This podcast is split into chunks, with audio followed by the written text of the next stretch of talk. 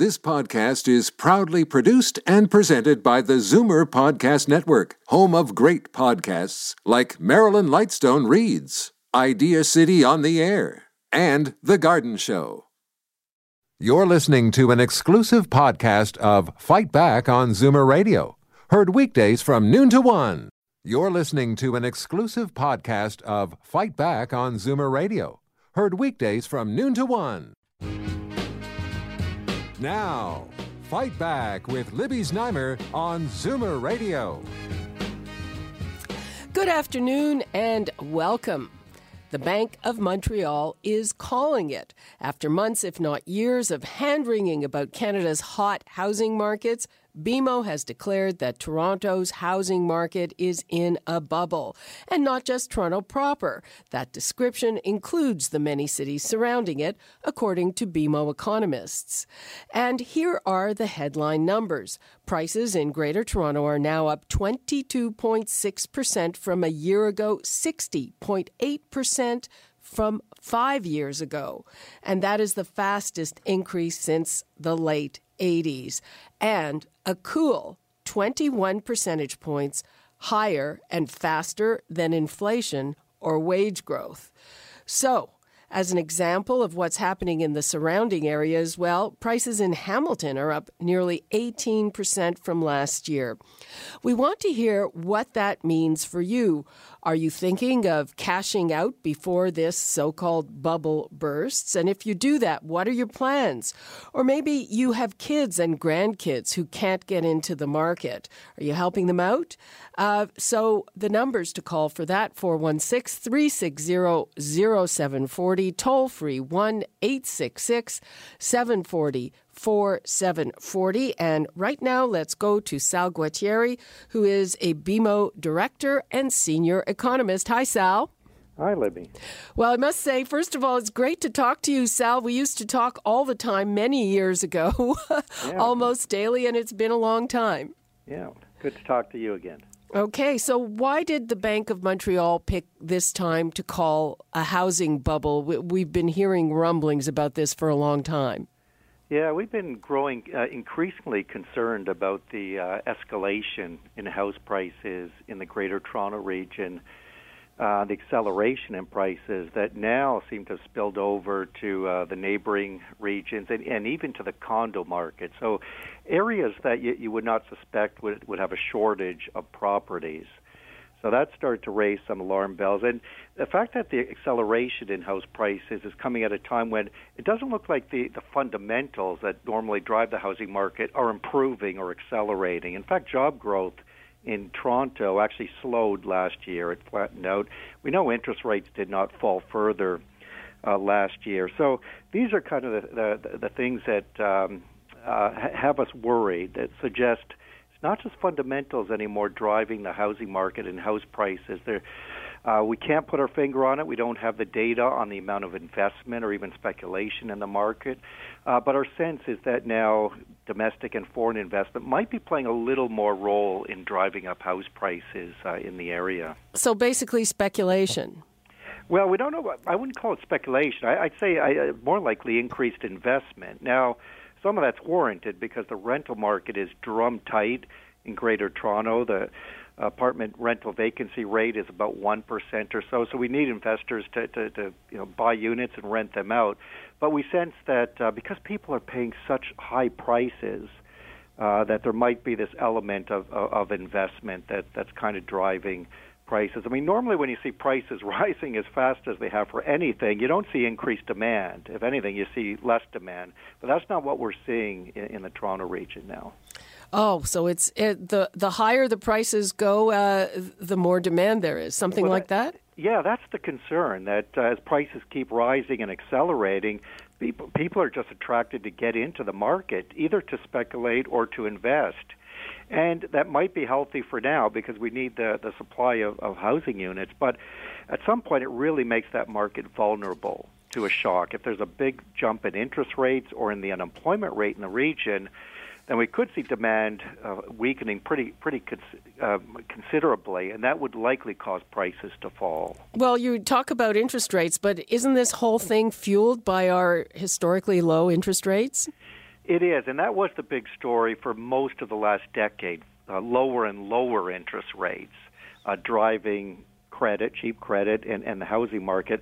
But really, interest rates have, have stabilized in the past couple of years. I mean, the last time the Bank Canada cut rates was in, in 2015. So, you know, if anything, longer term rates have actually picked up a little bit in the past six months now. So again, it's it's not um, lower and lower interest rates and cheaper credit that that's moving the housing market. There's no doubt that the credit is still cheap, and people are taking out bigger and bigger mortgages to get into the market, and they're chasing these prices higher. But it, it's not the lower and lower interest rates that are driving the market any longer. Now, you've called a bubble. So any timeline? When is this bubble going to be pricked? Well, that's that's the tough part. Uh, no one knows. I mean, we're, we're defining it as a bubble simply because we can't really explain what's going on with prices just based on fundamentals, family incomes and interest rate movements and population growth. So we're we're defining it as a bubble, not in the sense that we expect this big correction, because I mean this could go on for this year, next year. I mean, we don't see interest rates going up for a while. We don't see uh, the amount of international migration or population growth slowing in the Toronto region. We think the economy will remain fairly fairly healthy. So we, we don't see any trigger that would cause the market to correct. Now, we do believe price growth will moderate, uh, in particular in light of the new federal home financing rules. That will make it a little tougher to get a mortgage.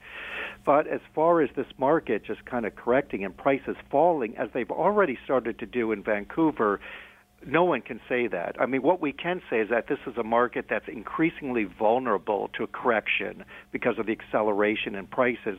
So if we do see a trigger, a big jump in interest rates or a jump in the unemployment rate, we will get a correction. Okay, well, in Vancouver, a lot of people are attributing uh, the falling prices there to the changes that were made for foreign investors. Correct. Because yeah. that was a big factor there, and and one of the theories was was was that those foreign investors would move their money into the Toronto market. Is that yeah. happening? Uh, we suspect that is the case. We don't have data on that, but we suspect, and there is some survey data that suggests that, yeah, it, uh, foreign investors have shifted from Vancouver to other cities, Toronto, uh, Calgary, Seattle.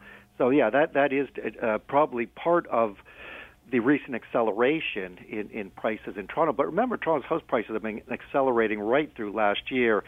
And as far as Vancouver, there's no doubt that the 15% uh, property transfer tax on non-resident buyers has has cooled the market. But we saw that market starting to cool even before that rule change, and likely because of just lack of affordability. I mean, Vancouver is ranked as the third least affordable property market in the world after Hong Kong and Sydney. That's that that's quite the distinction.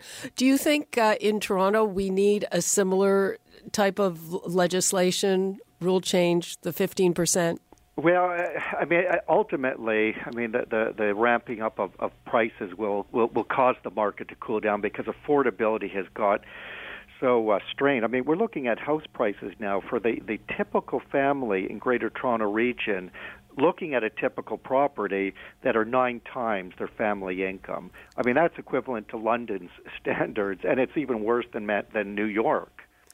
So, worse than New York, because I, I, you know, when I look at this, and uh, granted, I look at it from the comfort of uh, having, you know, bought our house in 1990 two, I think it was. Oh, uh, lucky us, yes. Yeah. Um, uh, but right I think, okay, this just means that we're getting to be a city like London or New York. Well, well, we are. I mean, Toronto is becoming more of a world-class city, so it, it definitely justifies very high house prices and rising house prices, but not 23% rise in house prices and again, not a, a 19% rise in condo prices, where we know there's not a shortage of condos. In fact, there's a record number under under construction at the moment, and not a 20% rise in prices in, in places like Guelph and Brantford, or 27% St. Catharines, where you're seeing a spilling over effect because people just have to drive to qualify, for example.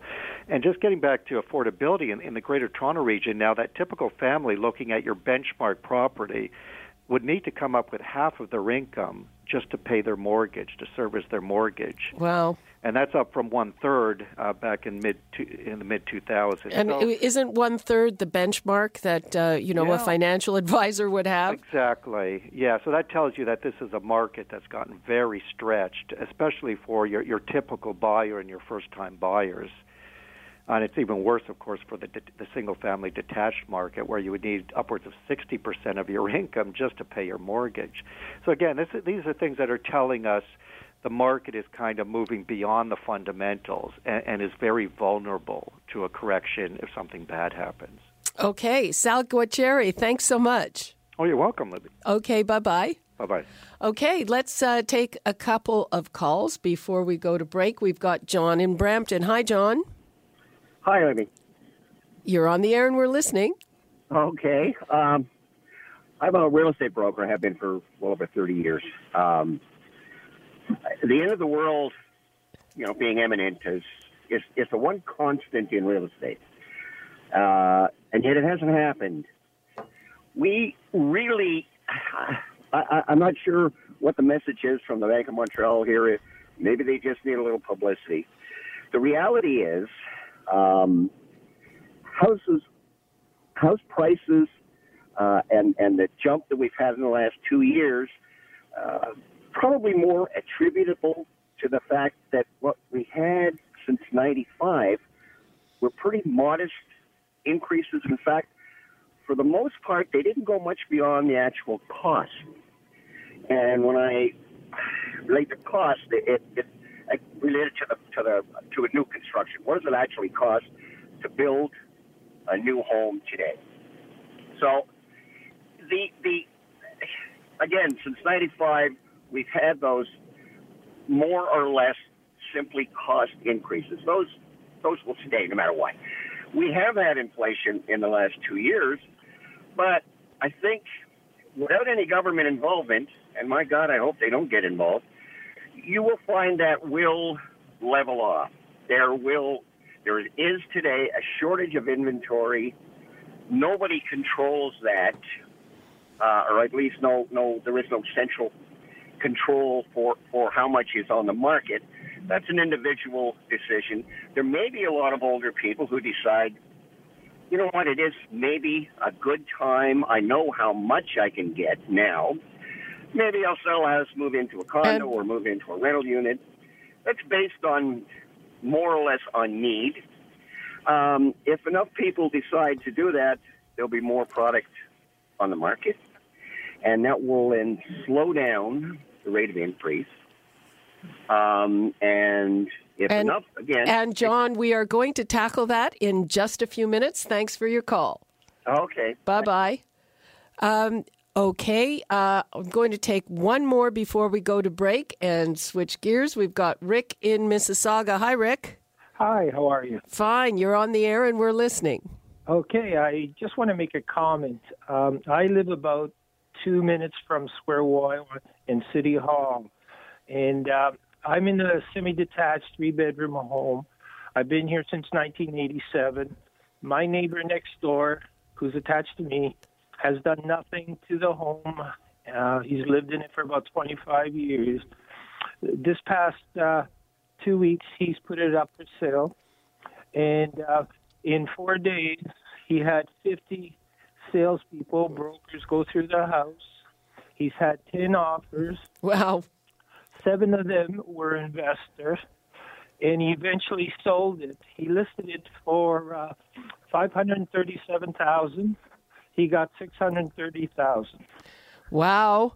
And the neighbor across the street, also in the semi-detached house, he uh, listed his last year. He had 14 offers. He put it up for 460,000. He got 520. Uh, so um, that's interesting. Uh, are you thinking of maybe putting yours up too with prices like that? Well, I, I, I've been thinking about it, but I, I would rather go into something else. But I would have to move further north out of the city to rebuy a brand new home because I certainly wouldn't be able to afford to pay those kind of prices that the homes are being sold at now. But I also want to make a comment about the investors. He sold it to an Asian investor, and out of those seven uh, on the night that he was taking that offer, there was a Russian investor that came by and offered him the same kind of money. So the homes are being uh, bought up by, by foreign investors, as far as I can see. Okay, well, that's uh, interesting insight. Rick, thanks very much for uh, telling us about that. Appreciate it. You're very welcome, Libby. Have a great day. Okay, bye bye. You're listening to an exclusive podcast of Fight Back on Zoomer Radio, heard weekdays from noon to one. Fight Back with Libby Znaimer on Zoomer Radio. Welcome back. I am here with Michael McCann, and he's a real estate agent and downsizing expert. And Michael, um, would you say that you've had more people, more Zoomers who want to cash out and downsize while you know while the going's good? You're getting a lot of people looking at uh, the market, and you know they're reading the papers like the rest of us, and you know they're seeing uh, record high prices, and they're seeing houses in their neighborhood going for you know over over asking price. So just again, like our last caller. And I'll tell you, you know what? This is a time that they are starting to think. Is saying, listen, maybe I should think about cashing out. And I am getting more inquiries. I say, what is my house worth? And you know, because of the market. And uh, people who actually go through with it, if they sell their home and and get that top dollar, where are they going? How are they going about it? Well, again, uh, I always tell my clients have a plan of where you want to be. You know, whether it's are you are you going to move into a, a, a rental unit? Do you want to buy a condo, or are you considering you know um, moving out of the city? But again, before you sell your house, know where you're going to go. And where are you finding people are going? Um, we were talking about it earlier. I was finding it very interesting. Yeah, funny. It's funny. I had a couple of clients. Um, they'd they'd come to Toronto. They maybe are not originally from Toronto. They may be from uh, uh, overseas. And what they're finding is that they're moving back. You know, because they do have the support network. So again, they have family. They know the area. So that I had one uh, couple move back to Kingston. I had another. Couple. That's couple, not overseas. but and, and I had another couple move back to Pakistan, because you know they, their family had grown up, but they still had the support network. Um, where they were um, going to. Again, that was part of their, their, their financial planning of their future. Uh, so uh, you are you are also saying Guelph is quite popular. Is that just people who are originally from there, or people who are looking that it's a smaller market, they'll get more house? Guelph is an interesting because it's its proximity to Toronto. You know, it's easy in terms of getting to the West End. It's easily a one-hour drive. So even those people who are continuing working, maybe they want to work part time. Again, the commute works for them for some place like a Guelph or another one of these bedroom communities. So the commute works in terms of not fully divesting yourself of Toronto, but still being close. Uh-huh. And uh, so the commute works. And again, is it people moving to an entirely new community or people going back to where they came from? Um, again, from my anecdotal stories, I would say they have they have some type of affinity to that. Again, either you, you, you want to downsize but still continue working, or you, you have some affinity to that community. Um, so they're not again those who say have decided that they're going to move to the cottage. Uh, I find most of them last about a year because you know it's a very different environment and you don't have the support network. And uh, what's your advice to people who say, "Okay, uh, I'm I'm going to try condo living"? Condo living. It's it's it's for most Zoomers. It's a new experience because again, you are living in a a a group environment. Again, elevators. So again, you don't have the same access to. Some people have love gardening. You know, that's something that you're going to have to give up. Again, living in that type of space is very very difficult for some people to adapt to. So I always suggest if you found a building that you like, rent in that building for a year and you know see if it, that fits for your type of lifestyle. And are are people then able to buy a place if they've rented for a year and liked it? Is it always work out? Yeah, because again, you've downsized from your property, so you've got that income that uh, that uh, that you've got from the from selling your home. So then you're now utilizing that. So then, if you want to purchase that condo, you know you know the building, you know the value of, of the property. So again, you can use some of that money that you paid from the downsizing to uh, to pay for that condo. Uh huh. But I'm talking about availability. I mean, I know some buildings are popular, so. Again, if you're renting month again after a year, you're month to month. So you know, in 60 days, you can give 60 days notice. So again, you've got your ear to the ground for that particular building or a particular building that you like. So again, your antenna is going to be up for that. So again, you're going to be able to say, you know, find your real estate agent and say, listen, if something comes up in this building, I want to be the first to know. So again, that's working with your realtor. And uh, uh, in terms of renting, so say somebody says, okay, I, I don't even need the headaches of home ownership. I want to rent. But the rental market is is uh, going crazy too. The vacancy rate in Toronto is is just above one percent. Prices, I think, are up around twenty percent. Renting is a challenge. I will I will admit to that again because of the the shortage of inventory on that rental market, and here in Toronto. So again, what you're looking for is that you'll find that rental prices tend to be increasing, and so again, make sure that you have if you if renting is the way you want to go, again, make that part of your plan and make that part of your initial research of what you want to do uh, in terms of pricing. Okay, uh, we only have a little bit of time left. Uh, what would you like to leave us with in, in, terms of this process?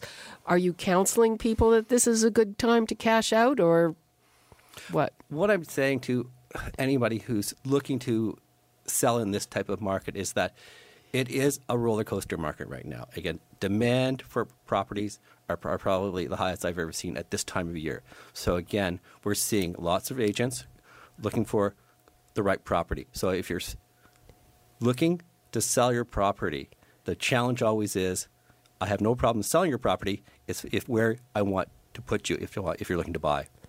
Okay, get your ducks in a row. If cashing out is something you're thinking about, very good advice from Michael McCann, real estate agent and downsizing expert at Royal LePage.